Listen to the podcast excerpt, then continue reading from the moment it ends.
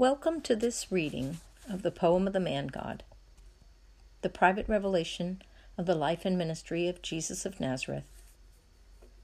Now out of print, this 5-volume set of books is a narration of the life of Jesus, which extends from the birth and childhood of the Virgin Mary through the public ministry of Jesus, his passion and resurrection, and closes with the Assumption into heaven. The narration is interspersed with direct dictations from Jesus for the sake of the whole world. These highly inspired visions were recorded by Maria Valtorta around the time of World War II, yet she did not consider herself the author. They were first published without her name shortly before her death, and only posthumously was her name added. My sole aim with this podcast is to share this lost treasure with the world. I hope you will enjoy them as much as I have, and if you do, please share them. Thank you for listening. Poem of the Man God, Book 1, Number 19, Mary and Joseph set out for Jerusalem. I see their departure to go to Elizabeth's. Joseph has come with 2 little donkeys to fetch Mary, one for himself, the other for Mary.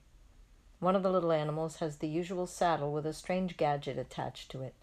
Later I gather that it is a kind of luggage rack on which Joseph fastens a small wooden casket, a small trunk we would call it nowadays, which he brought for Mary's clothes to prevent them from getting wet. I hear Mary thank Joseph wholeheartedly for the provident gift in which she packs what she takes out of a parcel she had made up previously. They close the door of the house and start off. It is daybreak, for I can see the rosy dawn in the east. Nazareth is still asleep. The 2 early travelers meet only a shepherd who is driving forward his little sheep, which are trotting along, one against the other, jammed in close flock. They are all bleating. The little lambs, with their sharp, shrill voices, bleat more than the others, and want their mother's breasts even while moving. But the mothers are hurrying towards the pastures, and with their louder bleatings they urge the little ones to follow them. Mary looks and smiles, and since she has stopped to let the herd go by, she bends on the saddle and caresses the mild little beasts that pass near her donkey.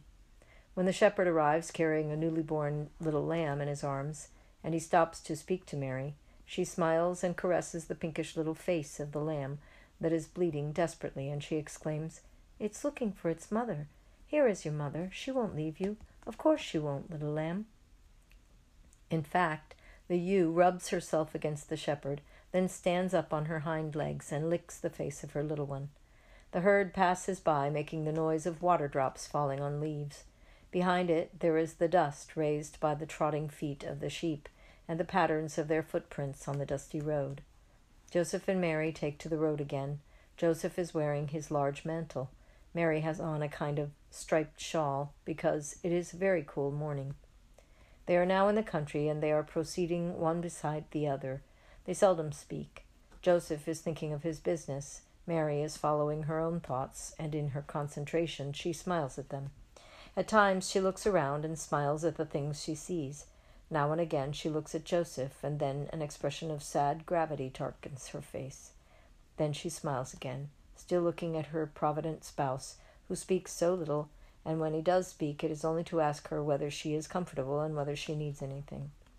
By now there are many people on the road, particularly near and inside villages, but Mary and Joseph do not pay much attention to the people they meet. They proceed on their trotting donkeys in the midst of the noise of the harness bells, and they stop only once in the shade of a thicket to eat some bread and olives, and to drink at a well that runs down from a grotto. They stop later to take shelter from a sudden heavy downpour from a very dark cloud. They have taken cover under the mountain against a protruding rock that protects them from most of the heavy rain. Joseph wants Mary to put on his big mantle, which is proof against water, and he insists so much that Mary is obliged to yield to the insistence of her spouse, who, to reassure her of his own immunity, covers his head and shoulders with a small gray blanket which was on the saddle. Probably the donkey's blanket. Now Mary looks like a little monk, with her face framed by the hood and the mantle closed round her neck and covering all her body. The shower slackens and turns into a tedious drizzling rain. Mary and Joseph start off again along a muddy road, but it is springtime, and after a short while the sun makes the journey more comfortable.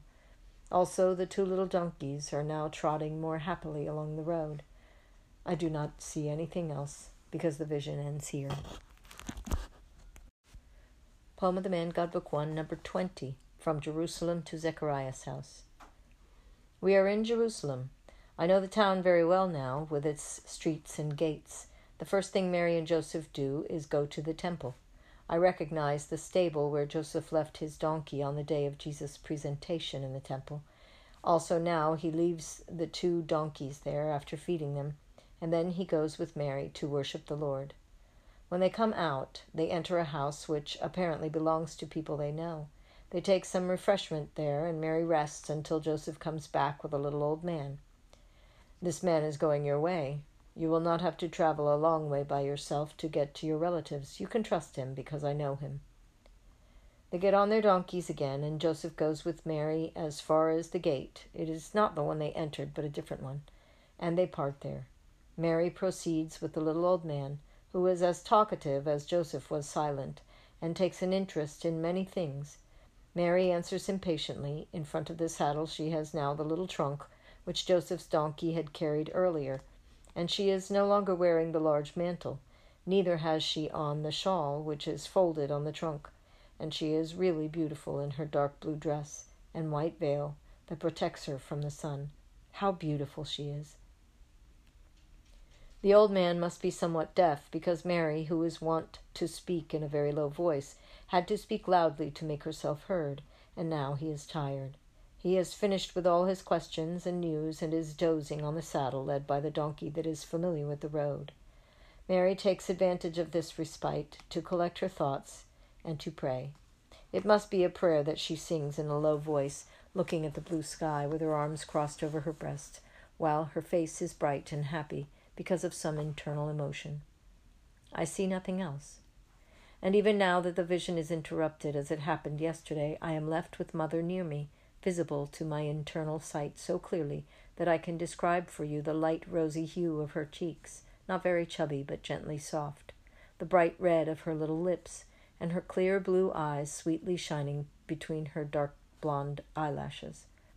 I can tell you how her hair divided in two on the crown of her head falls softly with three undulations on each side, as far down as to cover half of her little rosy ears, and then disappears with its pale, shiny gold behind the veil covering her head, because I see her with her mantle over her head, wearing a dress of paradisiac silk, and a dark mantle, as thin as a veil, of the same cloth as the dress.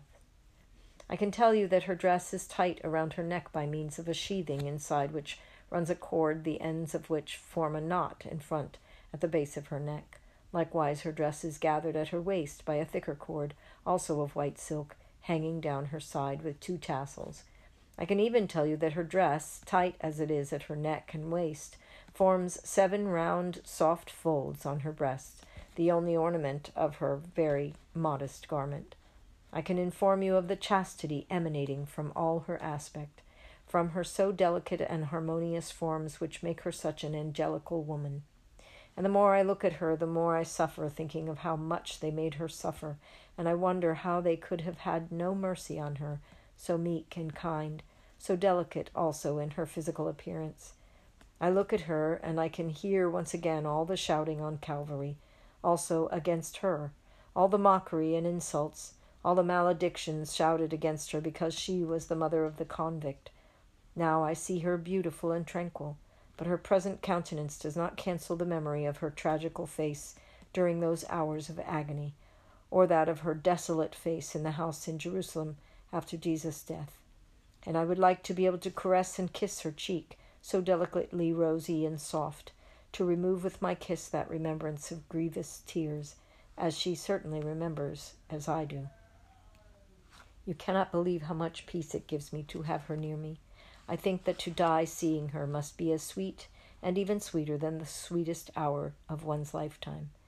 During the time that I did not see her thus, all for myself, her absence was a great sorrow to me, just like the absence of a mother.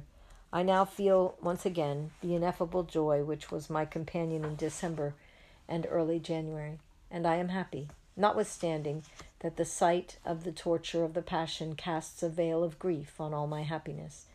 It is difficult to explain and make you understand what I feel and what has been happening since February the 11th, when in the evening I saw Jesus suffer in his passion. That sight has changed me completely. Whether I die now or in 100 years' time, that vision will always be the same in intensity and consequences. Previously, I used to think of the sorrows of Christ. Now I live them, because one word or a glance at an image is enough to make me suffer all over again what I suffered that evening, and to be horrified at those tortures. And I grieve over his desolate sufferings, and even if nothing reminds me of them, their remembrance tears my heart. Mary is beginning to speak, and I become silent. She says directly, "I will not speak much, because you are very tired, my poor daughter. I only wish to draw your attention and the attention of readers to the constant habit of Joseph and mine of giving priority to prayer. Tiredness, haste, worries, occupations never hindered our prayer. On the contrary, they helped it. It was always the queen of our occupations, our relief, our light, our hope. If in sad moments it was a consolation, in happy ones it was a song, but it was always the constant friend of our souls. It detached us from the earth, from our exile, and it raised us up towards heaven, our fatherland.